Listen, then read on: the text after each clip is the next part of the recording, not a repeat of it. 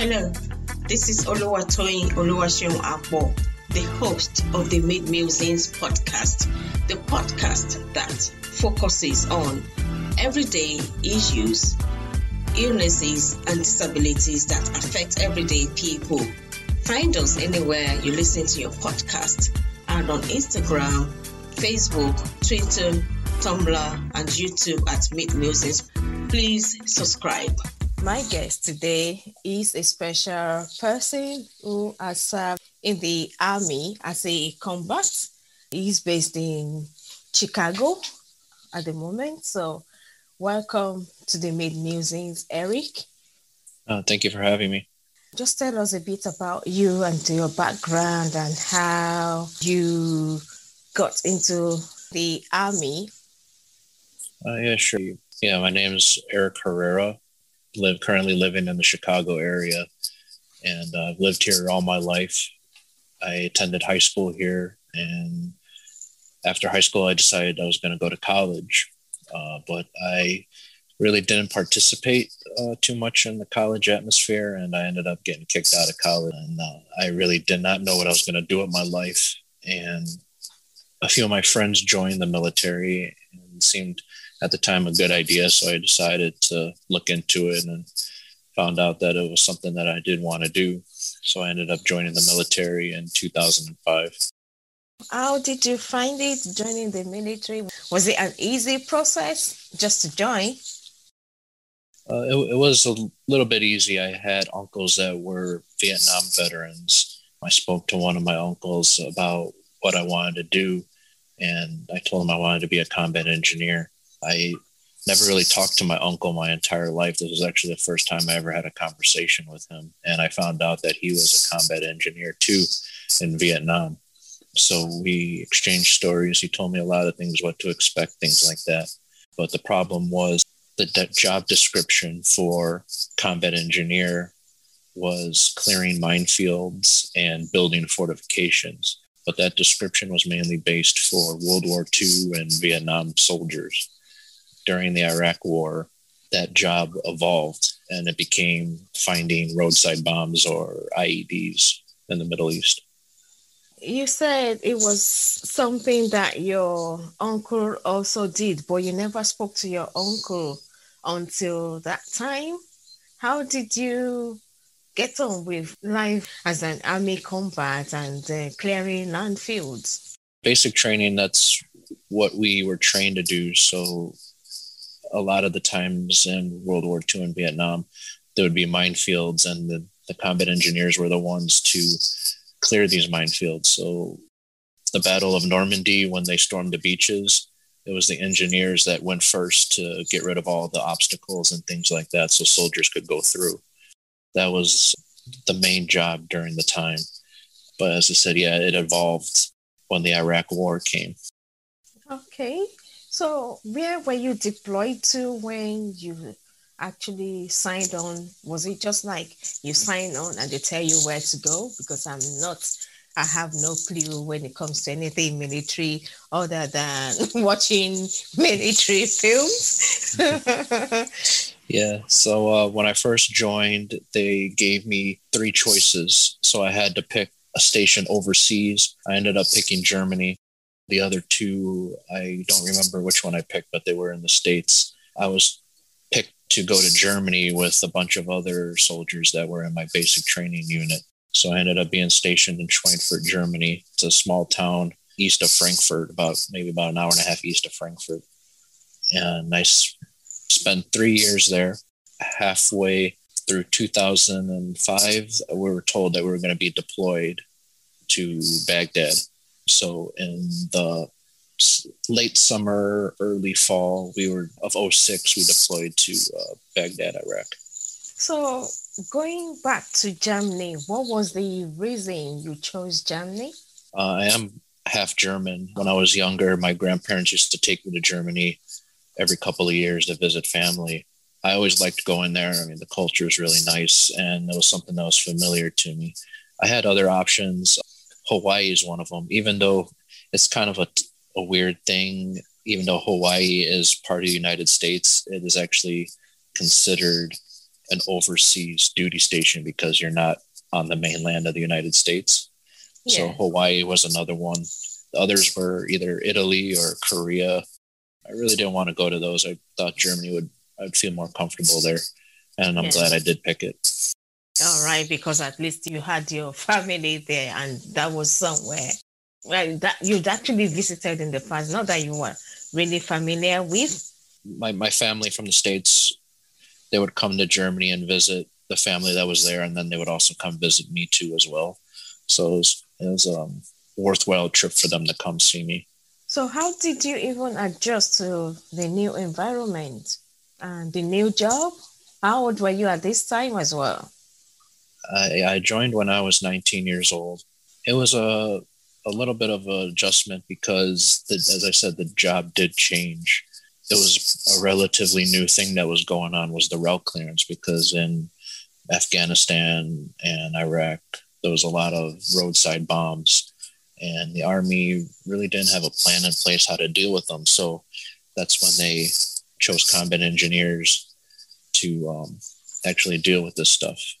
We ended up having different vehicles that other units wouldn't have. Received uh, some vehicles that were actually from South Africa. They were called RG 31s, and these vehicles were designed to transport diplomats in South Africa. They were a little bit more bomb resistant, but not all the way resistant. There was also another vehicle that we had. It was actually called the Buffalo. If your viewers are ever familiar with the movie, the first Transformers movie, yeah. There's actually there's actually a scene in that movie where Optimus Prime is fighting a Decepticon on a highway, and hmm. that Decepticon is actually the Buffalo. Well, what this Buffalo isn't actually intended for, it has this huge hydraulic arm on the front of it, and it's kind of like a crane, but the front of it almost it was best described as like a spork-looking thing that you eat with utensil. And we would use this thing to either dig up or move things around in order to find these IEDs. That was the main tool that we used. And at the same time, we would be going five miles an hour down the road uh, looking for IEDs. And sometimes these missions would last between eight to 12 hours. So I've watched so many movies and I'm a bit squeamish. So I can't even look when bombs detonate. Mm-hmm. But that was your job. That was what you were paid to do as an army combat on a regular basis. How did you find it eventually? How did you adjust? Going out every day, five miles hour, five miles an hour down the road, we knew the landscape. A lot of the streets were filled with trash. It was like mini landfills and things like that. But we would go by these little landfills and all the time, and we would realize if something was out of place.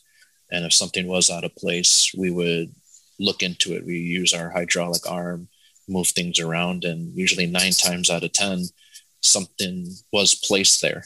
And just because we knew the area and what it looked like, it did take some time to adjust to it. In my first deployment, we actually ended up finding 126 roadside bombs. And that is not including the ones that have actually blown up on us or the fake ones that we found. I'm just like a bit stoked for words right now. But using, I mean, you have to find improvised explosive devices every day. And mm-hmm. what sort of devices were you constantly having to clear? And how often did you see these bombs going off? We would come across one IED maybe every other day. It would be very rare that we would go two days in a row without finding something. That's how often we would find things. It's just uh, something we got used to, even though it, the days would drag on long and longer. And if we ever did find something, we would make sure that no one was around it. We would call in EOD, which was a special unit that would come out with the robot and detonate it so it wouldn't hurt anybody. So it's kind of the procedures that we would do. Did you ever see any of your colleagues hurt in the process of detonating these devices? Yeah, sometimes we did have IEDs blow up on us, some that we didn't see. During my first deployment, I lost four brothers uh, in arms and a number of others that were seriously injured. So you mean it was a di- what do you mean your brothers or you mean people my brother my my my fellow soldiers so yeah, right, they're, okay. they're all they're all considered my brothers. So oh, all right, uh, okay. Uh, yeah. I thought I thought you had a brother there in the same unit no. as you. Like what? No, yeah, no, no um, all all of them are considered my brothers. That's how I yeah, um, of distinguish course I, them. I do understand that. Oh, I'm um, so sorry. One, that must have been traumatic for you. Were you offered counseling when you witnessed this kind of things happen? It was a very hard thing for all of us to deal with. I write in my book specifically what happened that night, go through all the emotions and things like that. There was a lot of things that ended up going wrong that night that what? I explain. Which which night? We what is it? Just every night or just a particular night? No, the, this incident happened uh, actually Christmas Day of 06. Okay. Uh, we were out on night mission and we came across a IED, but it was a special kind of IED. It's actually called an EFP. What it is is it's an infrared laser that detects heat, and so when our vehicles would w- drive by, the engines would set off this laser, and these EFPs had these copper cylinders in them, and they're practically just giant bullets that would go through anything. We came across one that had four of these cylinders, and we lost three soldiers that night. Oh, I'm um, so and sorry. One, and one was uh, one was seriously injured. So that's for yeah. You're asking how we dealt with it. It, it was rough because we were actually left out there being Christmas night. No one came out and helped us until probably the next morning. The process was kind of rough because we came back in and they wanted us to go out the next day back to where this incident happened. So a lot of us were trying to mourn and try to process what happened to us and yeah, you must have, thing... you must have still been in shock. I mean, mm-hmm. seeing four of, I mean, three people die and then one person seriously injured. That's, mm-hmm. I mean, that must really be very traumatic and processing that takes a while. Years after I left the military, I struggled with it a lot. Even the other incident actually happened three months after I lost another friend, and a couple other soldiers were seriously hurt. Um, for years, I did struggle with it, and it did keep me quiet after I left the military. That's why recently I wrote my book about all of it. I just wanted to get everything out and help myself. I suppose you must have nightmares about these recurring. Oh, yeah, for years I did. I wrote my book about a year ago now. And ever since I wrote my book, I have not had a single nightmare. Oh. Um, the, I guess the whole process of me writing it down didn't let me carry that burden anymore. I mean, oh. it, it, was off my chest. So yeah, it really did help me out and let me be at peace.